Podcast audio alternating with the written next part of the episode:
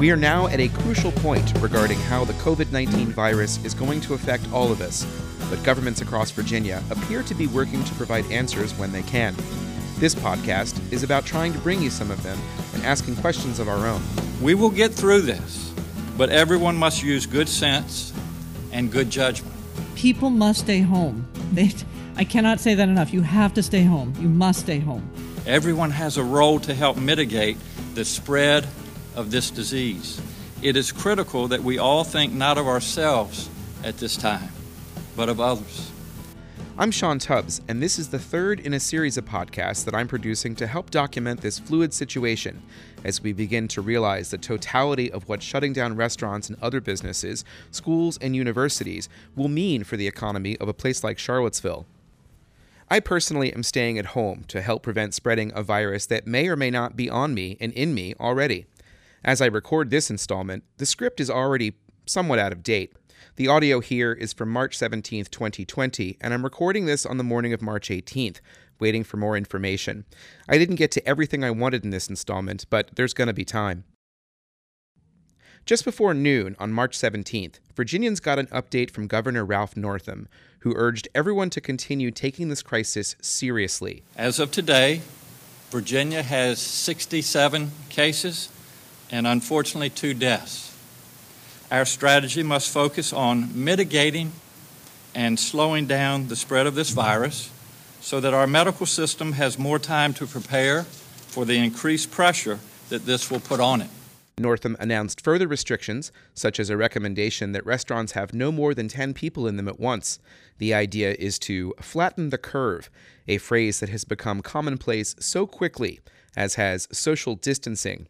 What other terms might we know in the weeks ahead? We can worry about that later. Governor Northam is right on in what he's about to say. Every single one of us has a personal responsibility in this situation. Every one of us has a role in being part of the solution. For example, that means do not go to St. Patrick's Day parties tonight. If you do, you are literally putting others at risk. Holding government meetings in public is also considered a risk, and the Centers for Disease Control has issued guidelines that state that no more than 10 people should be gathering in one place at the same time. The idea is to limit the number of contacts that could lead to additional cases that have to be tracked by epidemiologists. Northam also said that Virginia is now asking people over the age of 65 to self quarantine because mortality rates are higher in that demographic. Our state agencies, our food banks, faith based groups, and other nutrition based organizations are working hard to coordinate food services. This may look different in different communities, but everyone who needs food assistance will be able to get it. Northam acknowledged that this will affect many businesses who will close or reduce their capacity. It's early days still, but the planning process for relief has begun. Because Virginia and the federal government have declared states of emergency, unemployment funds are available through the Virginia Employment Commission to help mitigate the impact on employees of these businesses as well as on the businesses themselves. For instance, that means a waiver of a one week period before affected people can begin to collect benefits. Already, we're starting to see a lot of announcements suspending evictions, utility payments, and more. Let's keep track of the news and pay attention to how we can all help each other. Virginia had 67 confirmed cases of COVID 19 as of noon on March 17th. That was based on only about 1,000 people being tested. There is a lot of concern that the number of people being tested so far and tests processed so far is low. Here's Norm Oliver, the Virginia Health Commissioner and person in charge of the state's pandemic response. And we are expecting results on about 48 other tests that are pending in our state lab right now. And there are tests that have been taken and are being run by LabCorp, Quest, and other private laboratories. So that number will increase. Oliver said that something that is worth noting is the chance that those numbers could go higher because new cases have no connection to any other known source of contact. He then brings up another new phrase we'll be sure to hear a lot more soon. We have now begun to observe cases with no known exposure to a case which is what we would classify as community transmission or community spread. So the likelihood of community spread is, is definitely there. So far, only one case has been reported in the Charlottesville area, as announced on Monday, March 16th. That number could change. We won't have any new information until later today, but I would caution that one day those numbers could go up quickly as soon as the testing procedures become more common. In other words, while the numbers aren't increasing rapidly yet, the threat is very real. I don't want you to think that you're just going to get a cold. Okay? This is a serious, serious uh, pandemic, and social distancing is therefore something that we all uh, should do and take uh, seriously for ourselves, for our loved ones, and for the entire uh, community. So let's say that this does hit really hard and that hospitals are overwhelmed. Are they ready? Here's Daniel Carey, Virginia's Secretary of Health and Human Resources. We are working together, the uh, Unified Command in support of the governor, uh, with the Virginia Hospital and Healthcare Association to understand exactly how many beds we can uh, push into service. There are most hospital footprints have uh, rooms that were uh, that they don't actually operate. The number of licensed bed, for example, and obviously the need will will drive uh, uh, waivers on licensure and making sure we have the high standards, but understand treating patients is our most important priority. Carey said that the National Guard could be invoked to help with that matter. We'll have to get more details on all of this as it goes forward. These are the things that you as the public need to be thinking about as this pandemic continues. Things are going to change every day.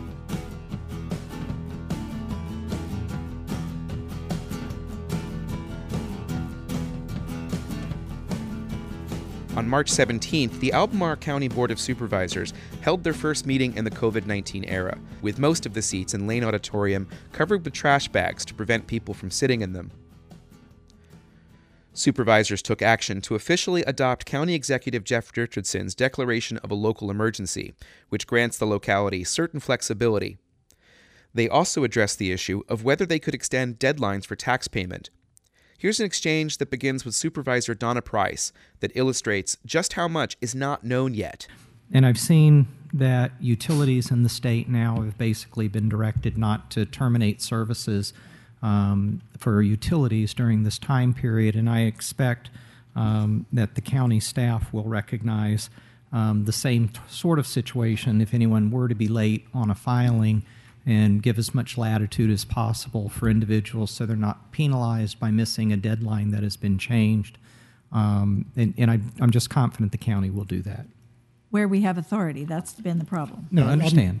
Yeah. We're, we're getting some questions from some departments uh, looking at the things that uh, the county executive can do as director of emergency management administratively. There are some things that would require an ordinance change or we just can't do at this point. Um, also, paying attention to any uh, executive orders that might be coming from the governor's office that will change things, and the uh, request for the formal opinion from the attorney general will also, uh, depending on how that is answered, uh, provide some additional clarity uh, to what we, uh, the board, can and can't do as far as uh, adjusting for this current situation.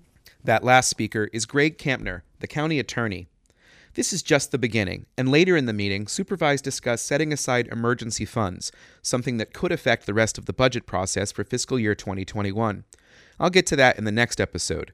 Right now, it's more important to hear about the health issues, and let's hear from Dr. Denise Bonds, the director of the Thomas Jefferson Health District. Um, so, thank you for having me today. I'm delighted to see the plastic bags on the chairs and the so few people, keeping with both the president's and the governor's request to keep our meeting size down. So, thank you. Bonds told the supervisors much of the same information that Governor Northam had told the public earlier that day. I want to leave one discussion in here intact about social distancing to remind you why you need to keep distance for now. America has been through this before, back in 1918 with the Spanish flu pandemic, and Dr. Bonds brought in a slide to demonstrate how quick action on social distancing can work. So, um, I just brought this one slide, uh, and I'll walk you through it. And uh, this is from the Washington Post, but um, they they shamelessly stole it from this research article that was published in 2007 um, that looked at the impact of non pharmacal interventions on the 1918 flu death. Um, and what you see are two curves one for Philadelphia and one for St. Louis. And the first dot on each of those curves indicates when the first case of the Spanish flu was detected in that particular city. Uh, so you can see in Philadelphia it was detected in early September. Um, and then the second dot on the curve line is when they put into effect um, many social distancing, things like closing theaters, um, closing churches, uh, asking people to stay home, closing restaurants and bars, all of the things that we're doing right now. And you can see that Philadelphia waited about two weeks before they implemented their social distancing, and they had a huge spike in the number of cases of the um, 1918 flu. St. Louis, on the other hand, had their first case October 5th, and two days later, they had locked that city down. Mm-hmm. And what you see is a dramatically different curve here. And so I have these posted all over the health department now because the motto is be like St. Louis. Will it work? We don't know yet, just like we don't know a lot of things yet. What's important is to pay attention and figure out how each of us can help others around us. Supervisors had a lot of questions about tests. Um, is what is the criteria right now in this area for getting the test? What I'm hearing is that they're, you know, been traveling, have a fever, have a cough, have symptoms, but they're told unless they have had contact with an individual that's tested positive, they can't get pos- tested. So, could you just explain sure. the current? It might change tomorrow or the next day. Right. But. So, so it has changed like most days. Um, we have very limited numbers of tests. So, testing is the biggest bottleneck that, that we we have not solved the testing problem, and we keep running up into shortages. Um, this week, it was a call for anybody have swabs to do the test because they were running out of swabs um, to, to do this. Um, and you have to remember that our supply chain is global and we get many of uh, the things that we need from overseas, and some places are also having their own outbreak. And so, obviously, it's taking a while to catch up to that. And so, I know people are frustrated, and I know they're anxious, and I know they're scared. Um, and our best advice is that if you feel like you have traveled or been to a high exposure area, to just stay home. Just do that 14 days of isolation. If you begin to have symptoms, contact your doctor. People should be tested for the flu because it is still flu season, um, despite how lovely and warm it is outside. Because uh, we want to make sure it's not somebody just just who has a case of the flu. That would also require them to stay home. Uh, and then there is um, a number of other respiratory pathogens that individuals can get, uh, and that's there is a panel that um, physicians can do called an RVP, respiratory viral, viral panel, and we would ask that they do that as well. And then if both of those are negative, then um, if people are symptomatic, uh, we can certainly discuss whether it would be appropriate for the state to test them or whether they want to use one of their own testing.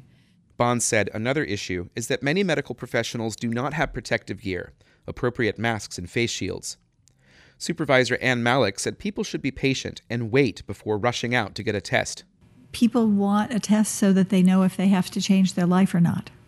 People and have to change their life now. We have to make them forget about that and say everybody, no matter whether you're two or 102, has got to take this seriously because if people don't, no matter how many tests you get, it's not going to make any difference. So you so, bring bring up a really great point. Um, a negative test does not mean that you will never get this disease. Even you didn't have it today, right? It just means that at the moment that you were tested, yeah. you didn't have a burden big enough to be picked up by that particular test. Could be that you've been exposed and just haven't ramped up enough to.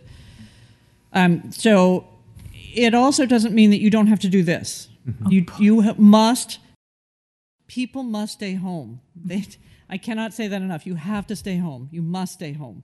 I don't, even if you've had a negative test, that doesn't mean that you won't be exposed to someone else who is not positive. And the only way we are going to keep from overburdening our hospitals and ending up in a situation where we have to decide who gets that ventilator is if we flatten the curve so it looks like the blue curve right there. Mm-hmm. And that means staying home.